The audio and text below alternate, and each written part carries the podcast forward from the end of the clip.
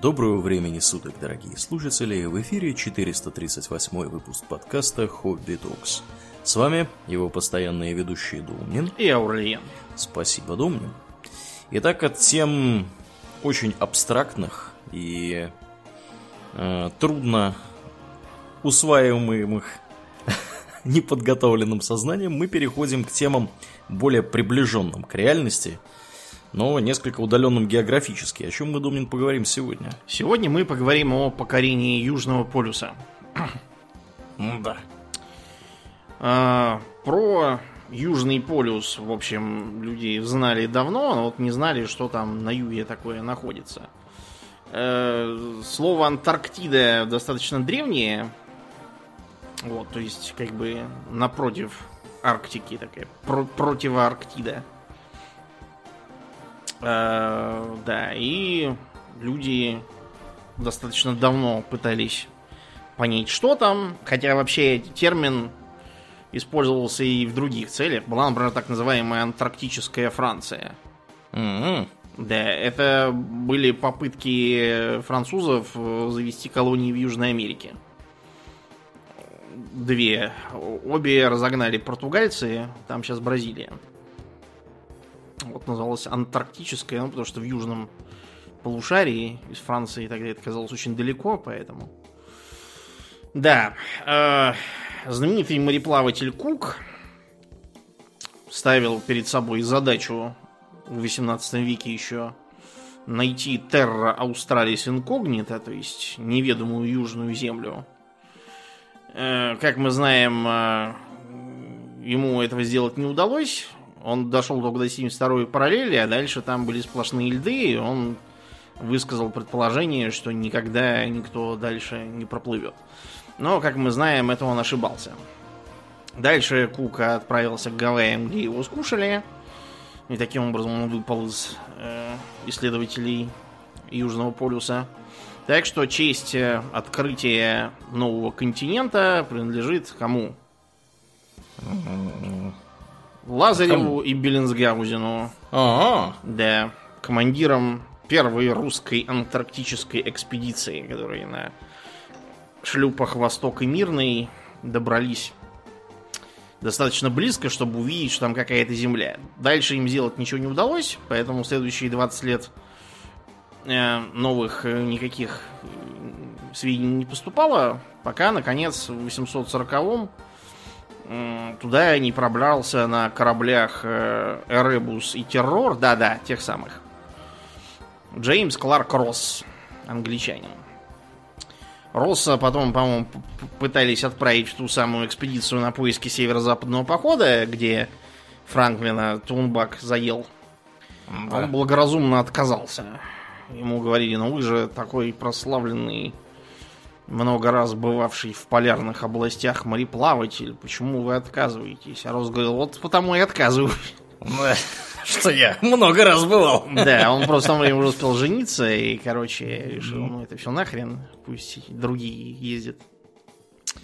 Да, и с той поры были разные попытки, по крайней мере, береговую линию описать и, возможно, застолбить там за собой, раз это континент. Но до сих пор Антарктида остается ничейной.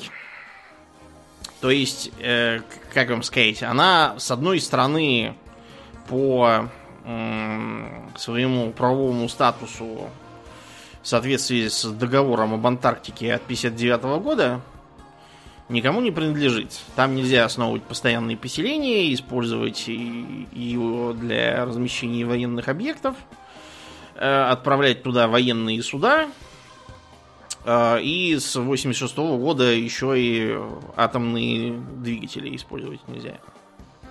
И энергоблоки. В восемьдесят шестом, я думаю, понятно, почему. Да. Да. То есть атомоходы туда не ходят. Вообще, надо вам сказать, что когда там пытаются в кино показывать Антарктику, там все время какие-то ледоколы, там ледоколов нету. Там есть всякие дизель-электроходы усиленного ледового класса. Фильм у нас такой был «Ледокол», основанный на реальных событиях. И, разумеется, это все бессовестно перевирающий. Да, туда, в общем, нельзя ходить. И, несмотря на эту конвенцию, на территорию Антарктиды предъявляют территориальные претензии многие страны, причем одновременно подписавшие эту конвенцию. Непонятно, как это все укладывается. Большая претензия есть у Норвегии. Казалось бы, где Норвегия? Ну, да. Ну, сейчас я объясню, почему Норвегия. Потому что норвежцы покорили Южный полюс первыми. Британцы тоже. Э, австралийцы, ну, ведь понятно, им недалеко. Новозеландцы. Они, видимо, следом за Австралией решили. И э, Аргентина. У Аргентины даже есть департамент «Огненная земля и антарктические территории», по-моему, как так называется. Вот, реально, разумеется, он ничего, кроме огненной земли, не контролирует. Там у него еще Фолкленды входят, но мы все знаем, что с этими Фолклендами вышло в итоге. Аргентинцы даже один раз выкинули фортель, они отправили, значит, туда экспедицию, в составе которой один из участников, сам того не зная, нес внутри себя секретное геополитическое оружие аргентинского правительства, которое должно было расширить территорию Аргентины. Угу. Проще говоря, они туда отправили беременную женщину, рассчитывая, что там ребенок родится. Они такие: ой, а, а там появился на свет аргентинец, так что это наша территория. Им как-то, сказали... Как-то умно, да, придумано. Пишите письма дальше, и не, ничего этого не признали. Да, уважаемые, да, вы что тут придумали? Да. Наши американцы, кстати, официально высказываются в таком духе, что претензии не предъявляют, но это пока. А там, глядишь, потепление глобальное, какие-нибудь там ресурсы найдутся, и все все предъявят. Но пока что нет. Там постоянного населения никакого. Обычно там в пределах пяти тысяч человек обретаются. Эм... Считается, что столицей Антарктиды является Макмердо. Это самый крупный исследовательский пункт там, со своим портом и всяким таким. Все ориентируются на нее, в случае чего. Итак, э, несмотря на то, что с Северным полюсом люди возились очень долго, с Южным все пошло гораздо быстрее. Э, видимо, потому что наработанный опыт э, позволил. Технически можно даже сказать, что Южный полюс покорили бесспорно даже раньше, чем Северный, потому что до Северного гарантированно добралась только экспедиция дирижабля Норге в двадцать шестом году. А претензии Пири и Кука насчет того, что они там в районе девятьсот девятого побывали, они остаются на совести Пири и Кука. Но, тем не менее, именно эти претензии и повлияли на...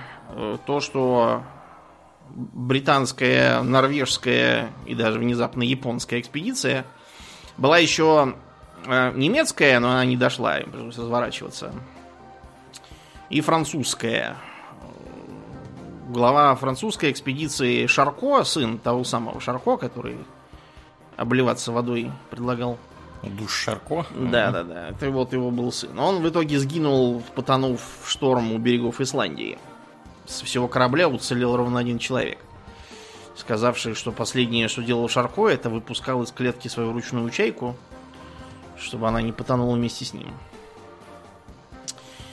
А еще до этих знаменитых экспедиций, две из которых сумели достичь полюса с разным успехом, была британская попытка Шеклтона в девятьсот восьмом, которые использовали... Это был корабль «Нимрод», который использовал коней. Везде написано, что это пони, на самом деле это лошади маньчжурской породы, степные. Просто англичане, не понимая ничего в степных конях, их называли понями. Попытка эта не удалась, потому что пони эти взяли и умерли все от холода, околели. Если Какие бы из этого... ненадежные. Да, если бы из этого были сделаны выводы, то вторая британская экспедиция, вероятно, осталась бы жива. Ну так вот, от норвегов планы на Южный полюс э, принадлежали в первую очередь Фритьофу Нансену, Мы про него уже рассказывали, когда про исследование Арктики говорили. Вот, и предполагалось использовать все тот же его знаменитый корабль «Фрам», по-норвежски «Вперед». Но Нансен в итоге на Южный полюс не попал. Потому что у него начались личные неурядицы, сильно заболела его жена, в общем, дома у него было очень много проблем, так что Нансен решил, что никуда не пойдет, вместо этого отправит Руэля Амундсена, своего соотечественника, тоже весьма колоритную личность. Говорили, что, наблюдая за отплытием Фрама с экспедицией Амундсена, Нансен чуть не плакал, потому что вот так дорог ему был корабль и его планы, но жизнь рассудила таким образом. Изначально, вообще-то, Амундсен хотел направляться на Северный полюс, а не на Южный. И начал собирать деньги.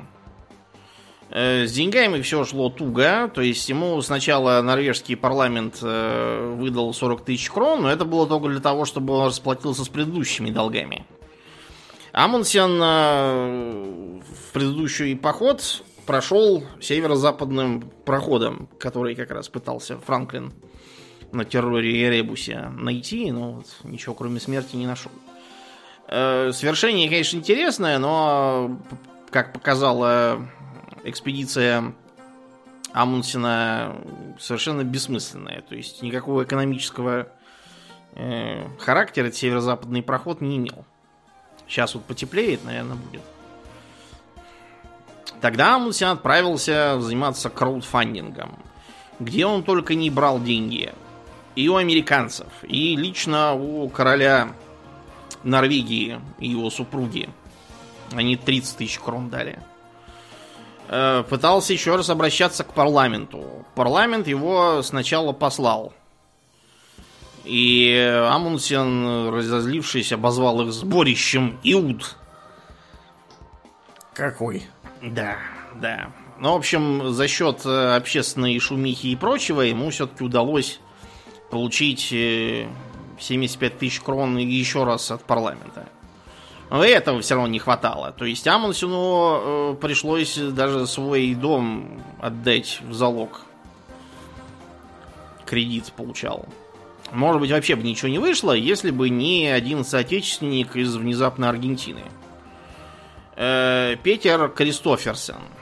Он более известен как Дон Педро Кристоферсен. Потому что он, хотя и этнический норвежец, но он перебрался в Аргентину и там пришел к успеху, сделавшись крупным магнатом, политиком, вот, гением, плейбоем, миллиардером, филантропом.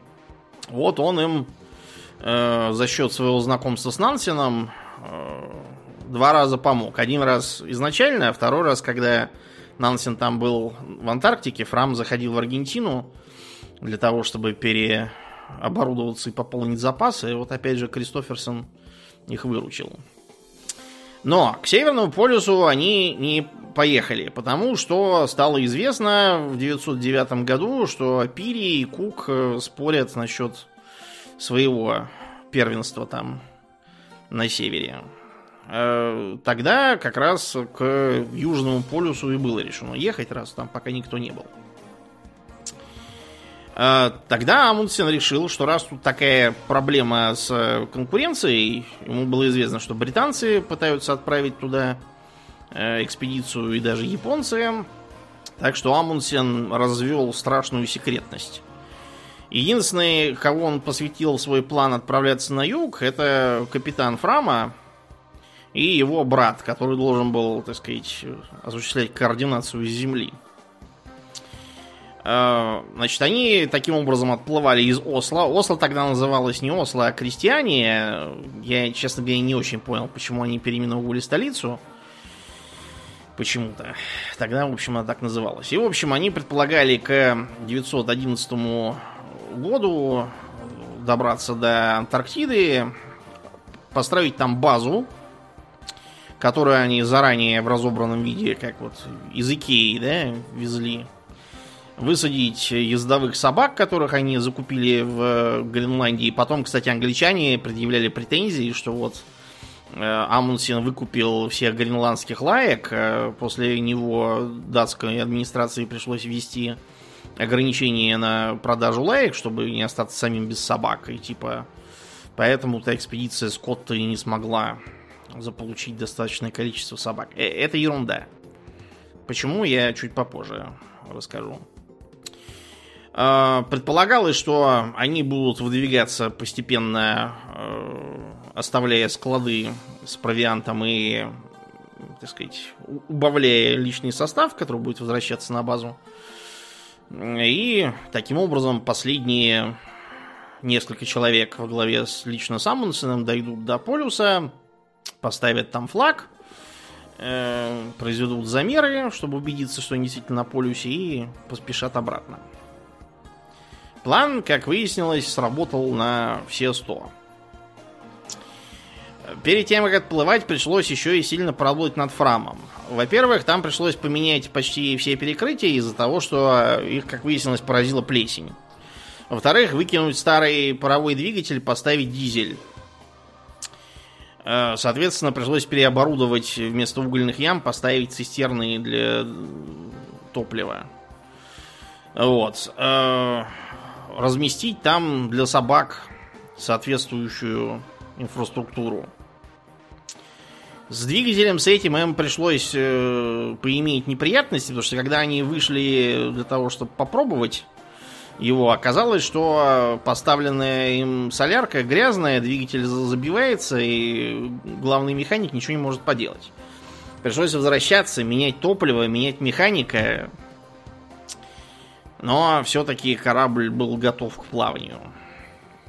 В смысле провианта они следовали э, советам Нансена. То есть э, консервы, норвежский и армейский пиммикан. Им, кстати, удалось довольно много провианта и вообще припасов всяких получить на халяву. Во-первых, консервные фабрики делали себе рекламу и потом на всяких своих рекламных счетах писали, что они вот снабжают норвежскую экспедицию к полюсу. У норвежской армии тоже много чего удалось поиметь. Материал для палаток, сами палатки, всякие костюмы, сапоги. И довольно много, опять же, пиммикана. Потому что это все было новое, и норвежская армия хотела проверить, как оно в деле будет. Не помрут ли они там. И взяли с собой достаточно большое количество водки. Потому что у Амундсена была... был такой подход, что алкоголь в малых дозах полезен в любых количествах. Я, конечно, утрирую, то есть он предполагал, что давать периодически по пять капель водки по праздникам добавки полезно для духа. Вот, а единственным, кому водку давать нельзя, это, собственно, полярной партии, просто потому, что алкоголь много весит. А там каждый килограмм на счету. Чтобы кормить собак, план был такой. Кормить их, во-первых, треской, во-вторых, специальным пиммиканом собачьим, который предполагалось использовать в случае, если кончится человеческий, и переходить уже на собачий. Ну и, э, разумеется, по мере продвижения, когда груза становится меньше, его же будут распределять по этим складам. Ну а часть просто съедят. Угу. Собак, соответственно, пускать в расход. И кормить э, трупами убитых собак живых. У Амундсена был четкий план, на какой станции сколько должно быть собак, сколько забить. Вот. И, кстати, сами они тоже планировали и, и питались собачатиной. Свежее мясо. А собаки без проблем съедят собачье мясо. А что им-то? Собаки вообще без проблем все едят, потому что собака — это хищник-падальщик. Угу. Это кошек, допустим, нельзя кормить кошками, а собак только так. Собаки, там, в драке разорвавшие свою товарку, тут же ее сожрут без проблем. Какие? Да, вот этот подход, между прочим, вызывал у англичан и экспедиции Роберта Фолкона Скотта прямо-таки бугурт.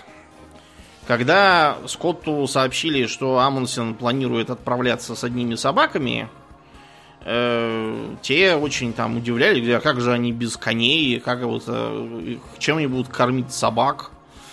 Когда им объясняли, чем, в общем, Скотт прямо говорил, что это за варварство. И, и вообще, у британцев тогда был странный подход к использованию ездовых собак. Со скрипом удалось Скотту впихнуть там в вспомогательных ролях несколько упряжек. Э, из России, кстати. Mm-hmm. Э, вместе с русскими же, кстати, каюрами. Ну, то есть погонщиками. Каюр — это погонщик для собак. Тем не менее, он вообще, как и многие британцы, считал, что ездить на собаках, может, сразу на котах еще поедем. Собака — это домашний питомец, там, в лучшем случае, это охотничья, может быть, собака, там, какая-нибудь сторожевая, но ехать на собаках, как какие-то грязные дикари, там, всякие в Гренландии, там, в Сибири, фи. И тем более их забивать, скармливать другим и самим есть. Британский джентльмен не может есть собаку, и тем более без вилки, там, ножа, тарелки. Вот это вот чистоплюйство очень дорого Скотту обошлось. Кроме того, синхронно планировавшаяся экспедиция Скотта упустила еще один важный момент, который Амундсен, наоборот, предвидел. Солнечные очки. Mm-hmm. Да, потому что иначе в условиях э, Антарктиды, и особенно учитывая, что полюс находится на значительной высоте,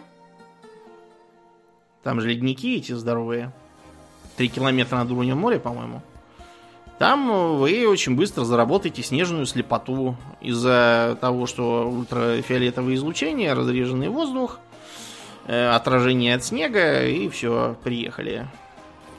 Амундсен вот все это предвидел, потому что, ну, видимо, потому что он северянин, и в Норвегии там тоже со снежной слепотой полный порядок.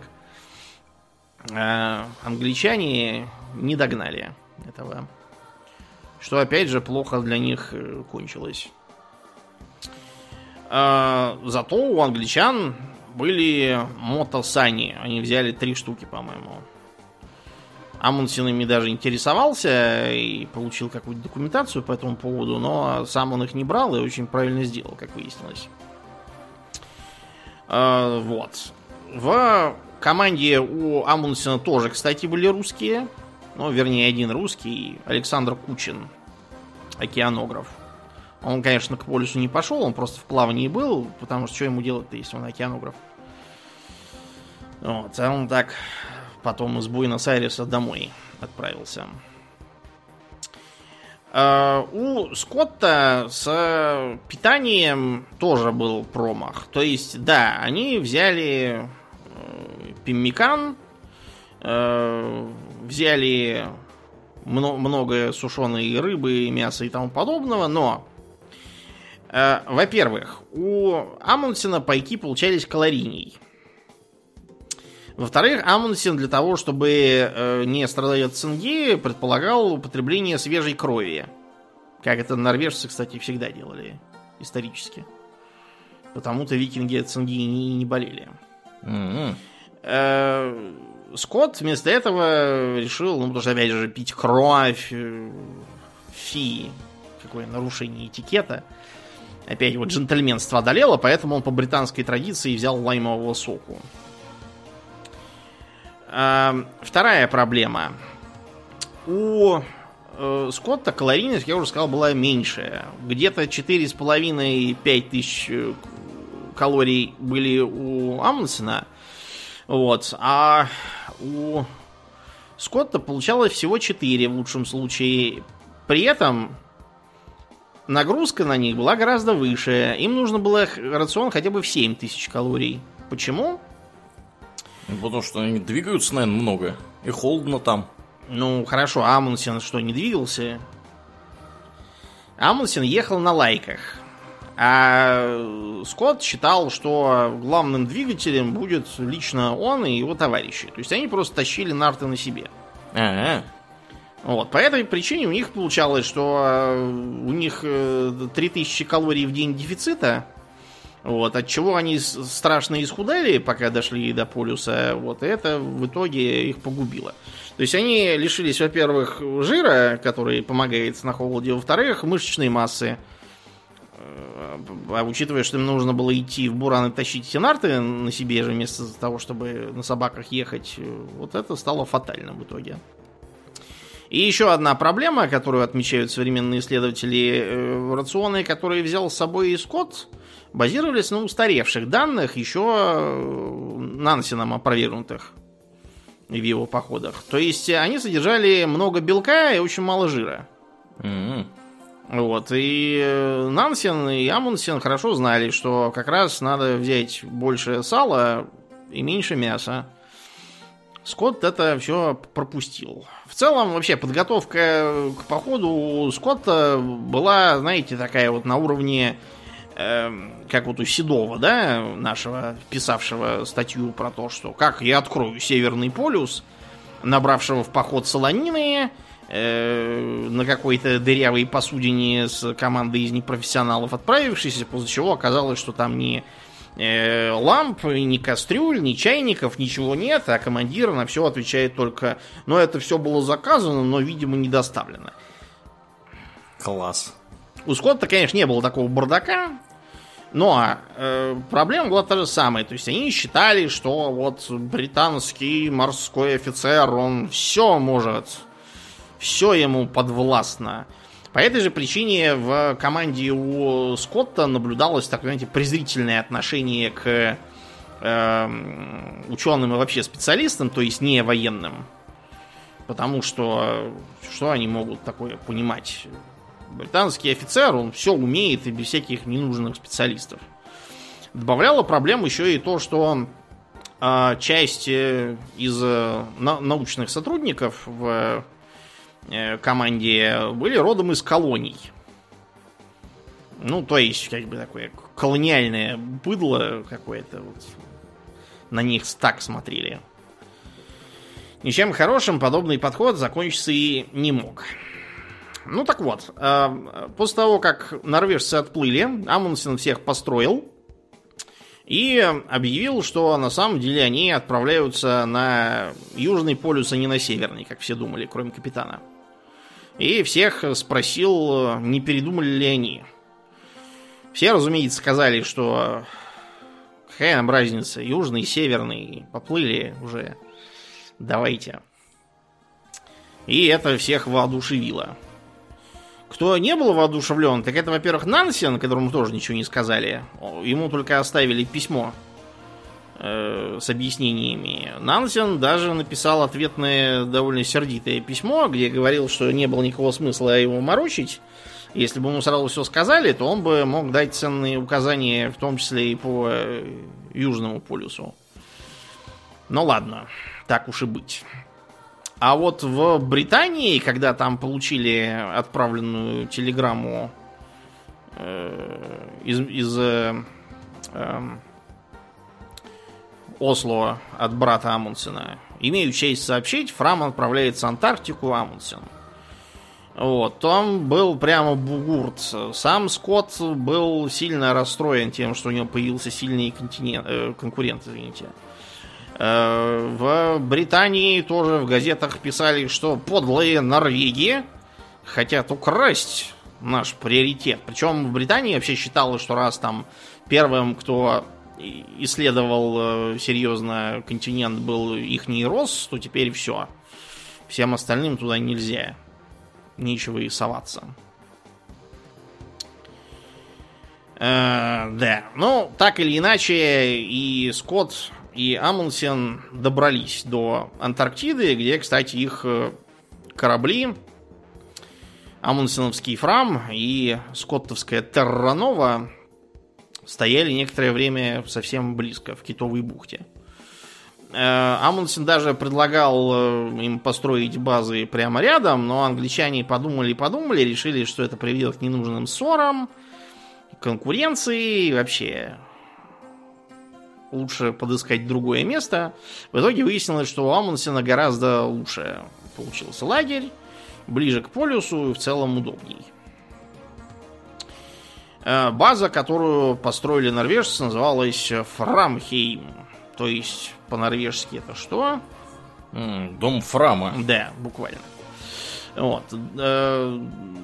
У Скотта тоже была, кстати, хорошая база, тоже заранее построенная, потом разобранная, достаточно быстро и оперативно сооруженные и подведенные под крышу. В данном случае про Скотта сказать ничего плохого нельзя.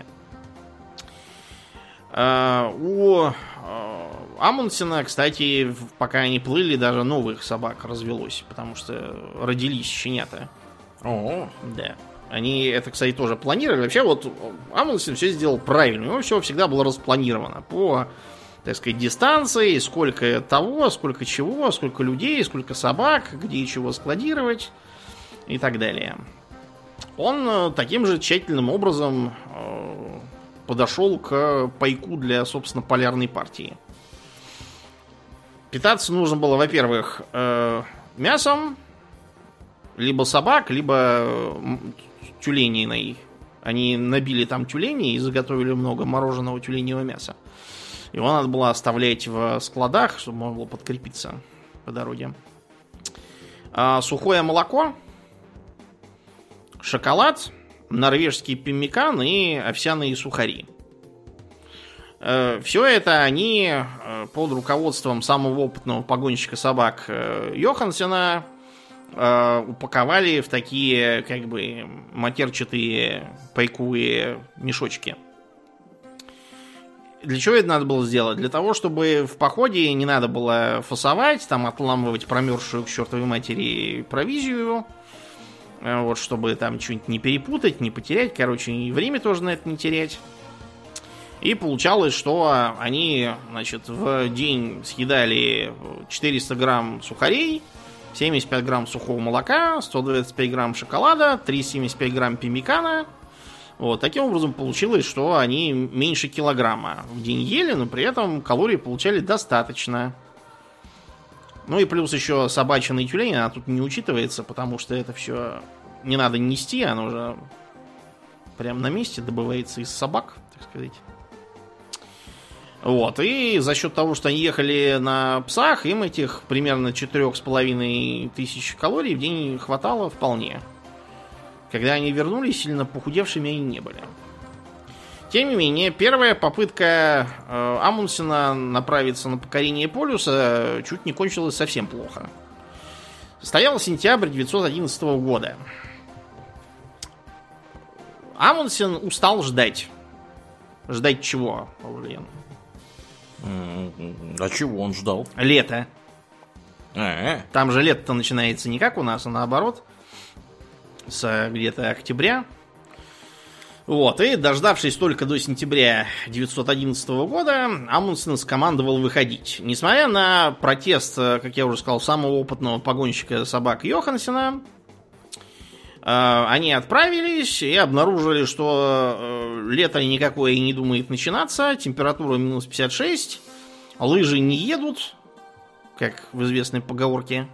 То ли лыжи не едут, то ли Амундсен поспешил. Вот, и собаки тоже мерзнут, не отдыхают, не спят, воют. Короче, все плохо, и в довершении всего еще и водка замерзла. Вообще безобразие. Да, безобразие. Короче говоря, помыкавшийся Амундсен скомандовал ехать обратно, психанул и поскакал, значит, на своей собачьей упряжке первым. При этом совершенно не подумав о том, что остальные-то там как, в нормальных условиях или нет. Они друг друга очень быстро потеряли, вот, и оказалось, что вместо того, чтобы ехать общей колонной, они с интервалом в несколько часов только прибывают. Это чуть не стоило жизни одному из полярников, Преструду. У него собаки от холода окочурились, и он остался как бы один совершенно. Если бы опытный Йохансен его не нашел и не взял с собой, так бы этому Преструду и кирдык вышел. Добравшись до базы, Йохансен обрушился на Амундсена с критикой, э, после чего Амундсен его просто с, вообще исключил из состава полярного отряда и отправил заниматься другими делами. Йохансену это потрясение стоило жизни фактически, потому что когда он вернулся в Норвегию, он там немедленно спился и застрелился. Безобразие. Да. Получилось. Многие, кстати, винили Амундсена за это, и справедливо винили. К октябрю того же девятьсот одиннадцатого года начало наконец теплеть. Э, теплеть, тем не менее, все равно по местным меркам плохо. Летом в Антарктиде должно быть где-то минус десять - минус пятнадцать градусов. Относительно терпимая температура. У нас в Москве он сегодня примерно столько же. А, а в тот год, зимой, вернее, летом одиннадцатого - двенадцатого годов от минус двадцати и ниже. Это, кстати, еще один был фактор, который британскую экспедицию привел к печальному концу.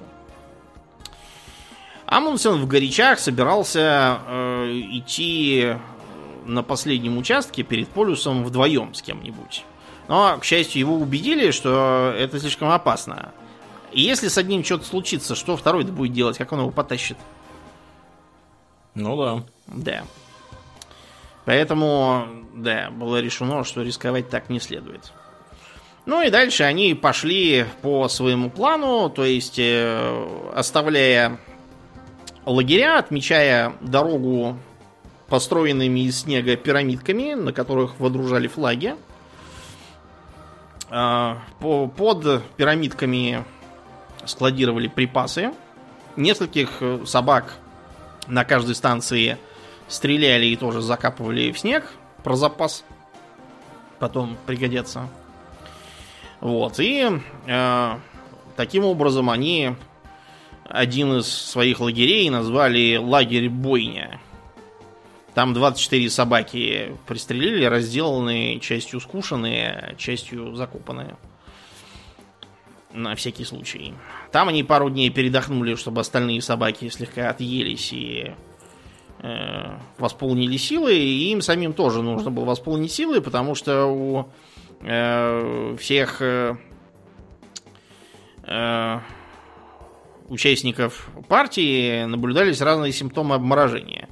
У самого Амундсена очень сильная левая щека, которая постоянно попадала под удар мороза, э, обморозилась, там образовалась язва гноящаяся. В общем, мало приятного было. Но, тем не менее, они добрались вчетвером. Амундсен, Вистинг, Хассель и Бьолан. Несмотря на то, что они были помороженные, было решено не просто воткнуть, так сказать, флаг и пойти обратно, а провести точные замеры. Чтобы потом не вышло, как у Пири с Куком. Благо тут где-то неподалеку шкерится Скотт, который может более точно найти полюс, и тогда все труды и обмороженные щеки будут насмарку. Осложнялось все тем, что теодолит, который они с собой взяли, ну, вы, наверное, видели, на улицах периодически стоят рабочие и замеряют всякие улицы, возвышенности и низменности на улицах. Короче, этот теодолит они кокнули, пока шли, он им не пригодился. В целом, многие приборы, которые не брали, в итоге оказались неприменимыми на холоде, и, скажем, они хотели вести э, четкую фиксацию изменений температуры. Взяли термограф, угу. Вот, и оказалось, что термограф на холоде вообще не действует. Единственное, что он фиксировал, это, как потом Амундсен шутил, темпер... динамику температуры у них на кухне. Да. Так что пришлось им действовать по старинке, достав секстанты, которые в восемнадцатом веке изобрели моряки, чтобы определять широту.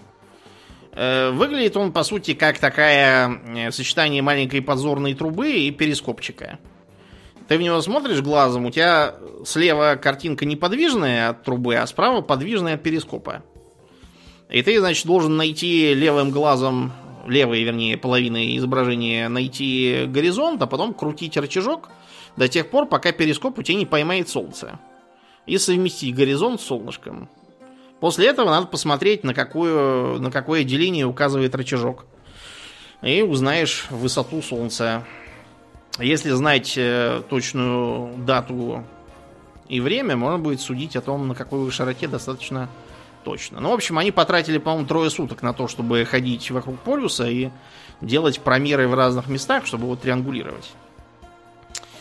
Вот. И в итоге, благодаря тому, что почти у всех, по-моему, включая самого Амундсена, было навигационное образование, полученное в той или иной мере, они смогли точно сказать, что они на полюсе, выкурить по сигаре, которую несли специально на этот случай, и двигаться обратно. Им удалось быстро и без приключений доехать, и даже оказалось, что число собак, которое с ними вернулось, двенадцать штук, они, правда, потом еще одну убили, но это мелочь. Вот, двенадцать штук было как раз то, что Амундсен и планировал. Всего они были в пути девяносто девять дней, вот, и прошли три тысячи километров. Но нужно было еще объявить о своих успехах, потому что, опять же, неизвестно. Может, Скотт уже там успел побывать.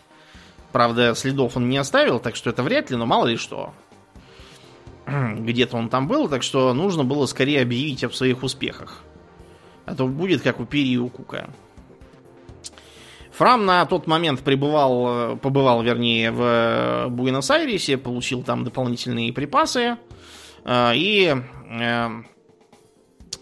восьмого, вернее, десятого января две тысячи двенадцатого года Фрам прибыл к Китовой бухте. Примерно тогда же подрулила и японская экспедиция. С японской экспедицией там такая трагикомедия получилась. Был у них такой военный Сирасэ Нобу. Вот. Нобу изначально тоже хотел побывать на Северном полюсе, но стало, как я уже сказал, известно об споре между Куком и Пири, так что он э, в девятьсот девятом тогда же решил отправиться на Южный.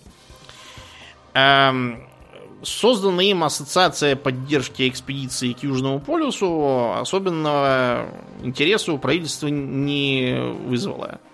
Дело просто в том, что его главой, позванным для авторитетности, был политический противник тогдашнего премьера. Поэтому пришлось прибегнуть к краудфандингу. Было объявлено, что, значит, десять тысяч человек, которые пожертвуют деньги на экспедицию, все их имена, значит, будут в специальной капсуле э, сложены и закопаны на Южном полюсе. Ну, знаете, японцы и вообще народы синосферы любят цифру в десять тысяч. То десять тысяч шагов надо проходить, то, говорить, десять тысяч лет императору, сокращенно Банзай. Вот. Ну, в общем, кое-как набрав денег и э, запасшись по минимуму припасами, э, значит, они отправились к югу. Первоначальный план был так же, как у британцев, взять лошадей, но на них оказалось, что нету ни денег, ни места на корабле, поэтому ограничились только собаками из Курил, которых погоняли два айна. Эти вот бородатые японские нацмены. Угу. Корабль у них был тоже такой поднять и бросить. Просто рыболовецкий, рыболовецкий парусник. На нем даже не было изначально никакого двигателя, они его дополнительно поставили на свои деньги. В общем, когда они пересекли экватор, стало понятно, что экспедиция подготовлена из рук вон. Рис и консервы, которые они взяли с собой на жаре, испортились. Пять собак дали дуба тоже от перегрева. С водой тоже пришлось возить рационирование и для мытья использовать собираемую дождевую воду. Кое-как они доехали только в феврале две тысячи одиннадцатого года до Новой Зеландии. Там, пока они стояли и грузились, еще четыре собаки померло. Вот. И когда они решили двинуться дальше на юг, наткнулись на льды, и стало понятно, что им не удастся до окончания летнего сезона доплыть до Антарктиды. Там просто все замерзнет и все.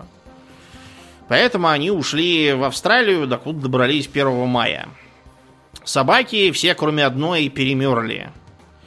В Австралии им сказали, что уже британцы и норвежцы на Антарктиде, и как бы к полюсу японцы не успевают никак.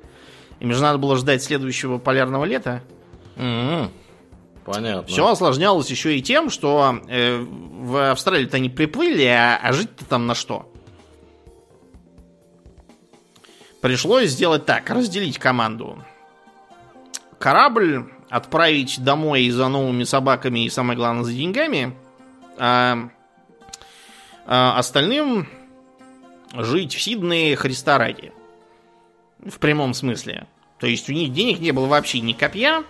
В газетах потешались и писали, что узкоглазые дурачки собрались к полюсу, а сами тут бомжуют у нас в Сиднее. Вот, и совсем бы им пришлось туго, если бы им не помог Уильям Эджворд Дэвид. Один из участников полярной экспедиции Шеклтона, вот, который занимал тогда позицию в каком-то австралийском обществе по поддержке науки или что-то в этом духе. Он, значит, занимался сбором средств, публиковал про них всякие воззвания в газетах, позволил им остановиться у него в саду в палатках, типа как хиппи. Mm-hmm. Вот, и, короче, всячески поддерживал их дух. За это Сирасэ Нобу подарил ему свой фамильный меч семнадцатого века. Я не знаю, меня бы, наверное, жаба задушила отдать такую реликвию, но Сирасэ Нобу рассудил, что меч есть лишь кусок железа, а честь самурайскую замарать нельзя. И до сих пор на этот меч можно в Австралии посмотреть. Короче, с грехом пополам они дождались следующей осени, ну, по нашему осени, по, по южному полушарию это весна. Э, пришел обратно их корабль, они кое-как доехали до Антарктиды, пообщались там с как раз вернувшимся из э, похода к полюсу Амундсеном, вот, и закопали там в Антарктиде эту самую капсулу с десятью тысячами фамилий тех, кто пожертвовал денег.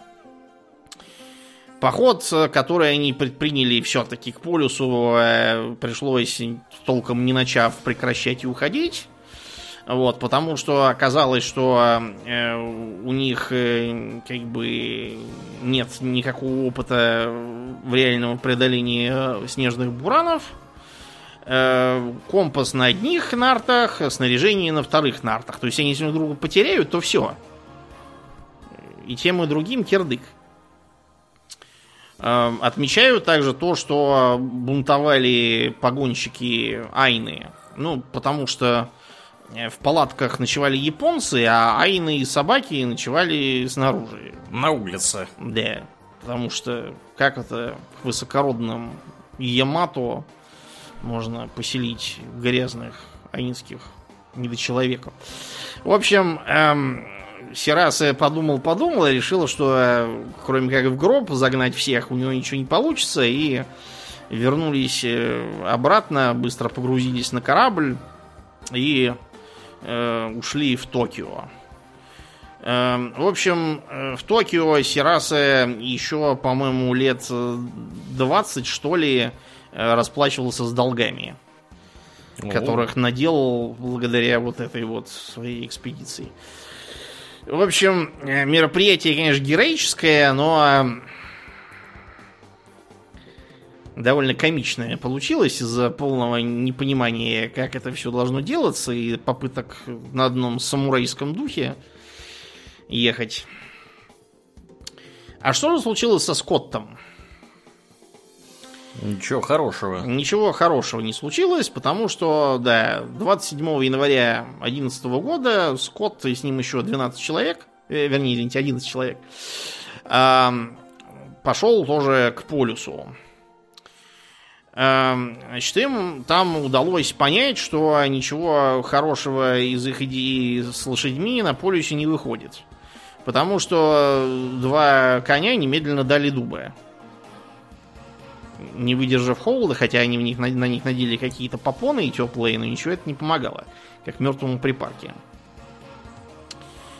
Э, да, значит, к тому же оказалось, что пони удивительно много жрут. И Скотт их за это ругал клячами и, короче, жалел, что он их вообще взял. Об этом надо было думать раньше. В общем, подождав весны, Скотт предпринял еще одну попытку. Опять же, двенадцать человек идут, постепенно будут делать склады, вот, оставлять людей и отправлять их обратно, и четверо составят полярную партию. Собственно, Амундсен и с ним еще трое человек. Навигатор Оутс, капитан-кавалерист, доктор Уилсон, биолог и врач заодно, и э, квартирмейстер Эдгар Эванс. Внимание, Эдгар Эванс — это один из четверых, кто пошел к полюсу. У них был еще один Эванс. Только он не Эдгар, он э, Эдвард. Этот другой совсем. Этот самый другой э, Эванс тоже чуть не расстался с жизнью там. Когда он возвращался на базу, отправив Скотта и его партию к полюсу, он сильно ослаб. Он не мог больше тянуть сани. И велел всем остальным, как старший по званию, оставить ему спальный мешок, немного провианта и шли дальше. А я, мол, полежу и пойду за вами. Его подчиненные, разумеется, поняли, что ничего он не полежит и никуда он не пойдет. Связали его по рукам-ногам, положили его на нарты, и потом сорок миль его волокли обратно к ближайшему лагерю. Mm-hmm. В итоге этого Эванса выручил русский каюр Гирев. На собаках его отвез. Он в итоге добрался до дома, где получил надлежащие почести. А если бы его люди его послушались, то фигу бы он получил, кроме неотмеченной могилы. Да. Короче говоря, в э, последнем походе к полюсу э, группа Скотта была уже на последнем издыхании. У первого Эванса, который Эдгар, начали шататься зубы и кровоточить десны. Потому что нужно было кровь свежую пить, а не джентльменов из себя строить. Вот, и когда они все-таки добрались до полюса, то обнаружили там норвежский флаг, палатку, письмо с поздравлениями от Амундсена и э, на всякий случай с посланием к королю Норвегии. Ну, мало ли что на обратном пути случится. Пусть хоть англичане его доставят. Э, Скотт в дневнике оставил э, весьма депрессивную запись, и считается, что вот этот шок от того, что шли-шли, еле живые, а все равно все было зря, к полюсу опоздали, дополнительно подкосило. Эм, пошли обратно, что уж делать. Первым стал сдавать этот самый Эдгар Эванс. Он упал в трещину и сильно ударился головой. И, судя по всему, это вызвало кровоизлияние в мозг. Потому что Скотт отмечал, что Эванс как-то отупел и ничего не понимает толком. В итоге он еще десять дней протянул и умер от последствий кровоизлияния. Значит, все страдали от снежной слепоты, все страдали от разных травм, обморожений, растяжений связок и тому подобного. двадцать четвёртого февраля они добрались до очередного склада и увидели, что топлива там нет. То есть бидоны пустые и согреться нечем. Одни говорят, что это бидоны протекли, другие, что горючее из них испарилось из-за того, что они плохо закрыты. Ну, короче, не было горючего. первого марта они дошли до еще одного склада, обнаружили, что и там тоже нет горючего. В общем, все, все эти э, проблемы с топливом привели к ухудшению обморожений. Э, у Скотта, судя по его записям, началось отмирание тканей.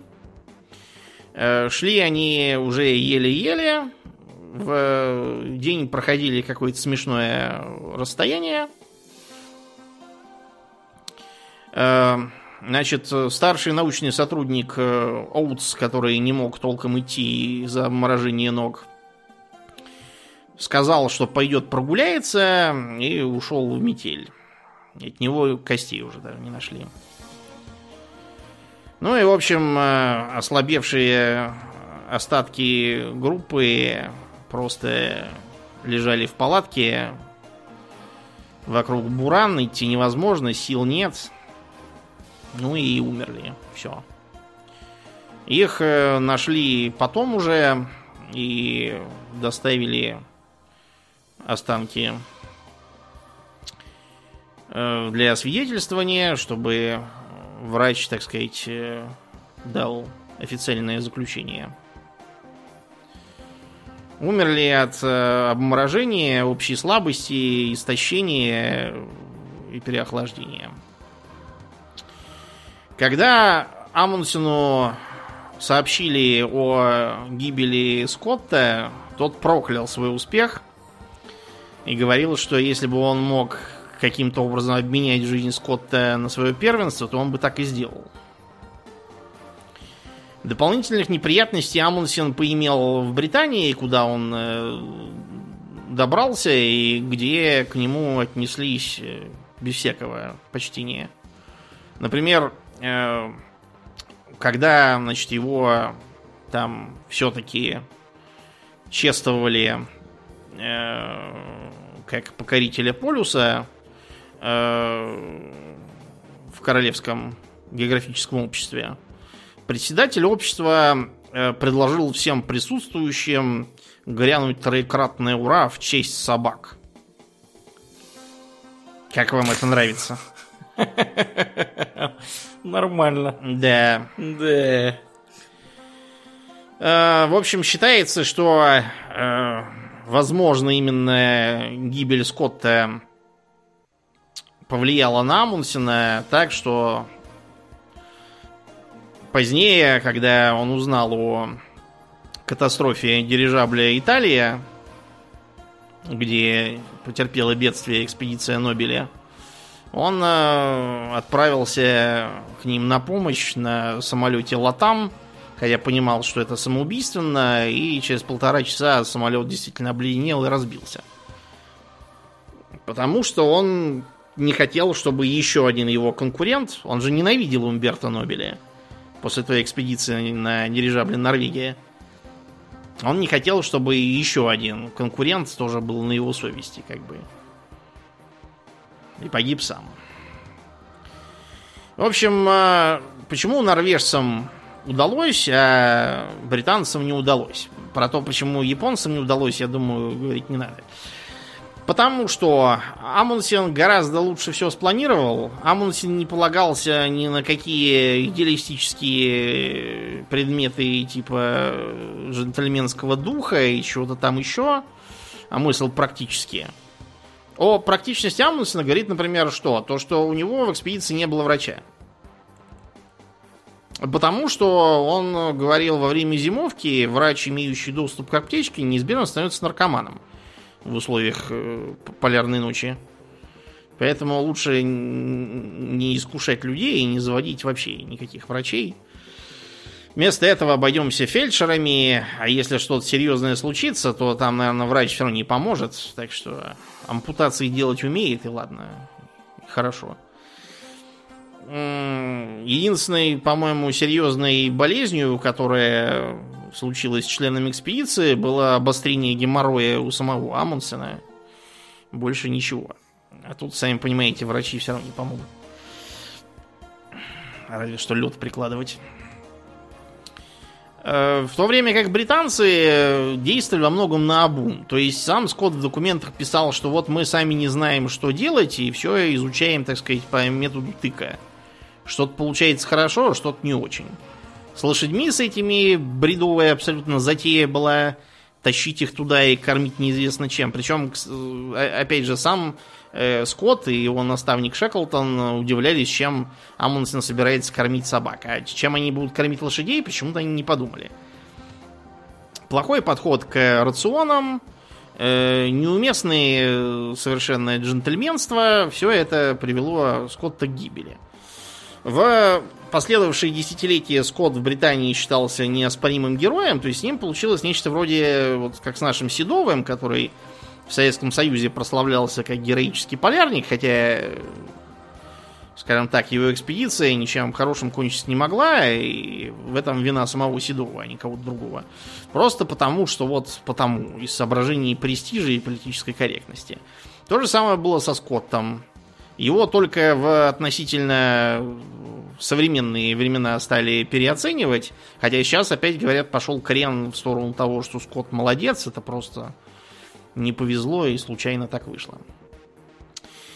Тем не менее, даже успешная экспедиция Амундсена показала, что использование собак в качестве средства для перемещения по Антарктиде себя исчерпало.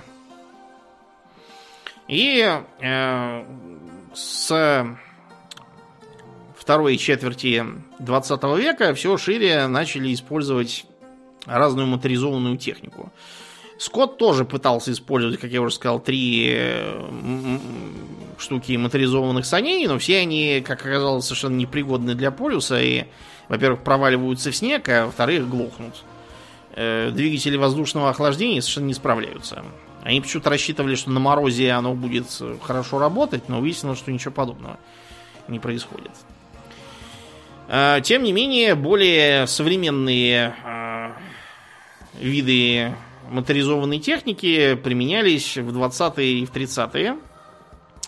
Так, например, в тысяча девятьсот тридцать четвёртом году американская экспедиция адмирала Берда, в общем-то, именно этой технике обязана жизнью самого Берда.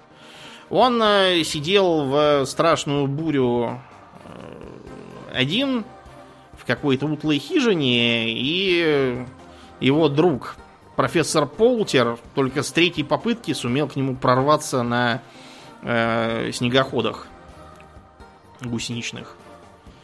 И сам Берд, и даже Полтер выглядели так, что на них страшно было смотреть, и страшно обморозились, трактора не едут, двигатели глохнут, проваливаются в трещины, в общем, ужас.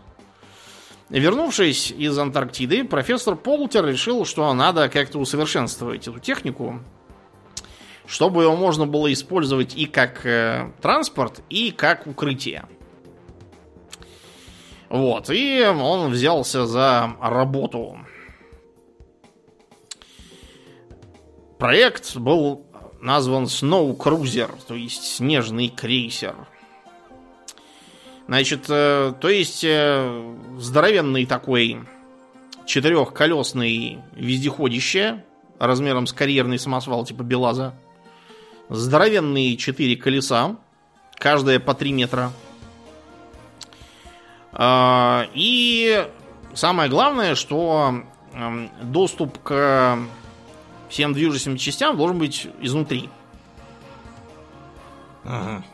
Чтобы можно было чинить, прям не выходя никуда, и чтобы ничего там не обледенело. Значит, по этой причине выглядел он следующим образом. Два дизельных движка по сто пятьдесят лошадиных сил. Крутят электрогенераторы. А уже от электрогенераторов работают электромоторы, четыре штуки на каждое колесо. И крутят их. Вот тут была первая проблема. Электромоторы в колесах были по семьдесят пять лошадиных сил. Больше нельзя было запитать от этого их, от пары дизелей. Почему-то им показалось, что этих семидесяти пяти лошадей хватит.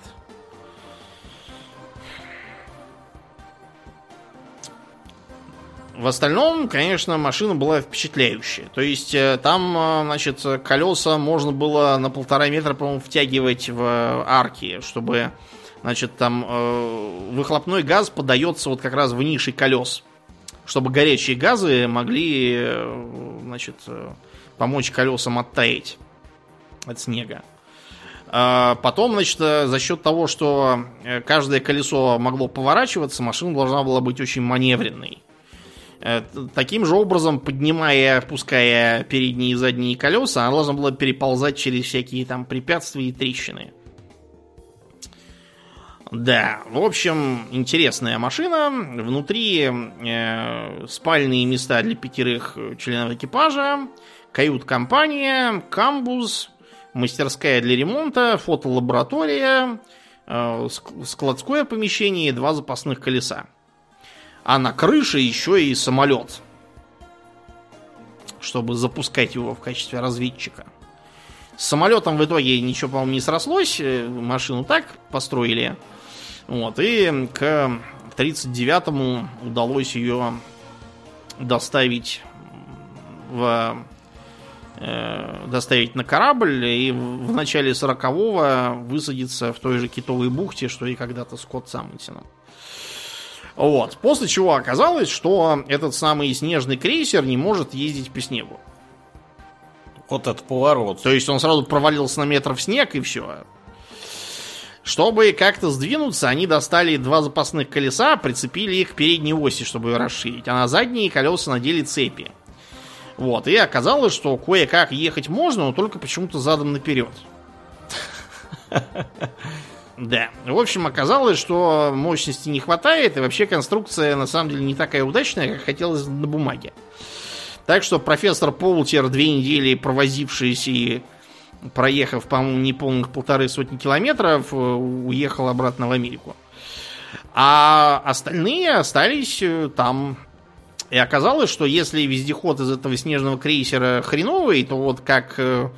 Эм, пункт для зимовки, вот это как раз очень хорошая вещь. Вот, короче говоря, через несколько месяцев они там, поделав всякие научные измерения и испытания, уехали тоже домой. Вот, и э, в следующий раз крейсер нашли, по-моему, только уже после войны, в пятьдесят восьмом. Ну, то есть, как нашли? Нашли шест, который был поставлен, все остальное занесло снегом. Где он сейчас, неизвестно. Была конспирологическая версия, что его украли русские, чтобы, чтобы похитить секрет столь успешной разработки. Но, скорее всего, он просто вмерз куда-то там в лед и, возможно, уже вообще не находится в Антарктиде, а откололся с каким-то айсбергом и утонул где-нибудь в Атлантике. Не, не знаю уж, куда он делся. Тем более, что нам, на самом деле, ничего воровать было не надо. Мы как раз тогда, в пятьдесят восьмом, создали свой похожий вездеход, только гораздо лучше. Харьковчанка назывался. Дело в том, что до этого мы использовали для полярных всяких исследований артиллерийский тягач тяжелый, построенный на базе Т пятьдесят четыре. Ну, выглядит как гусеничный грузовик, просто широкий, как танк. Вот, но э, все-таки хотелось чего-нибудь более специализированного, и мы сделали вот эту вот харьковчанку. Тоже, значит, на шасси от Т пятьдесят четыре э, у первого варианта был единый корпус, как такой вагончик. В этом смысле он был похож на снежный крейсер, только гораздо лучше ездил, конечно. Э, нормальный двигатель, дизель на пятьсот двадцать лошадиных сил. Э, внутри... Как раз очень хорошие условия, тоже как квартира, не хуже, чем у снежного крейсера. Замечательная теплоизоляция, восемь спальных мест, камбуз, туалет с подогревом тоже. И все агрегаты можно чинить изнутри. Единственным минусом было то, что все-таки объединять кабину с кузовом оказалось неудачной идеей. Потому что выхлопы от двигателя просачиваются.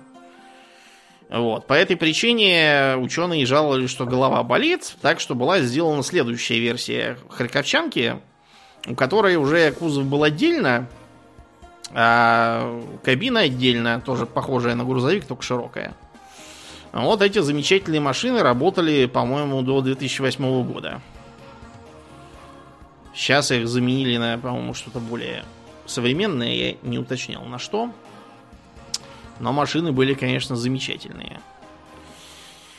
Знаешь, как называется полярная станция, стоящая на самом полюсе южном? Как? Амундсен Скотт. Амундсен Скотт? Да. Mm-hmm. В честь обоих первыми побывавших на полюсе. Просто один с успехом, а другой, к сожалению, без.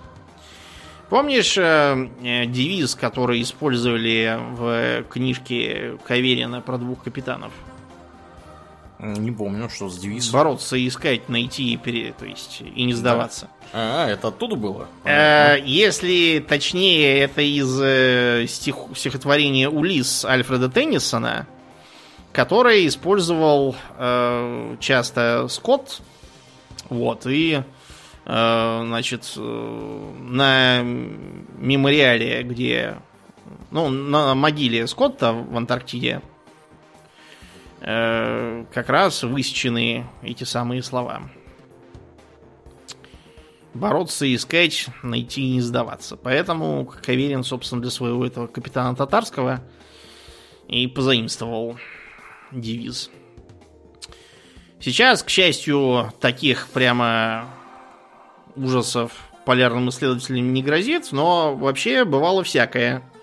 В том числе и тот эпизод, когда врач вынужден был сам себя оперировать, потому что, как назло, аппендицит начался именно у него, а других хирургов нет. И добраться до них нельзя, потому что метель. Вот, ему пришлось самому себя оперировать, поэтому сейчас в Антарктиду не пускают никого, у кого аппендикс еще есть. Нам вот с тобой туда дорога заказана. Поэтому. Почему это? У меня его уже нет. А, нет, да. Ну, значит, ты поедешь, а я буду да, тебя, буду тебя давно. Ободрять из дома. Да, если кому-то из нас придется, то мне. Да. Без вариантов. Я, к сожалению, буду вынужден остаться в тепле, уюте и безопасности. Буду очень переживать за Ульена, как он там. И на этой оптимистической ноте будем заканчивать. Да, как и обычно, мы благодарим наших подписчиков у Дона Патреона. На этой неделе мы особенно благодарны Аделю Сачкову, Алексу Лепкало, Дарексу Фортуна, Саргасу, Денису Лукашевичу и Льву Дмитриеву. А также, как и обычно, мы благодарны очень сильно Нобу. Напоминаем, что помимо подкаста у нас есть группа ВКонтакте, канал на Ютубе, Инстаграм. Приходите и туда, там тоже разное интересное происходит. Ну, а мы будем... плавно перемещаться после шоу. Мне остается лишь напомнить, что вы слушали четыреста тридцать восьмой выпуск подкаста Hobby Talks. И с вами были его постоянные бессменные ведущие Домнин и Аурлиен. Спасибо, Домнин. Всего хорошего, друзья. Пока.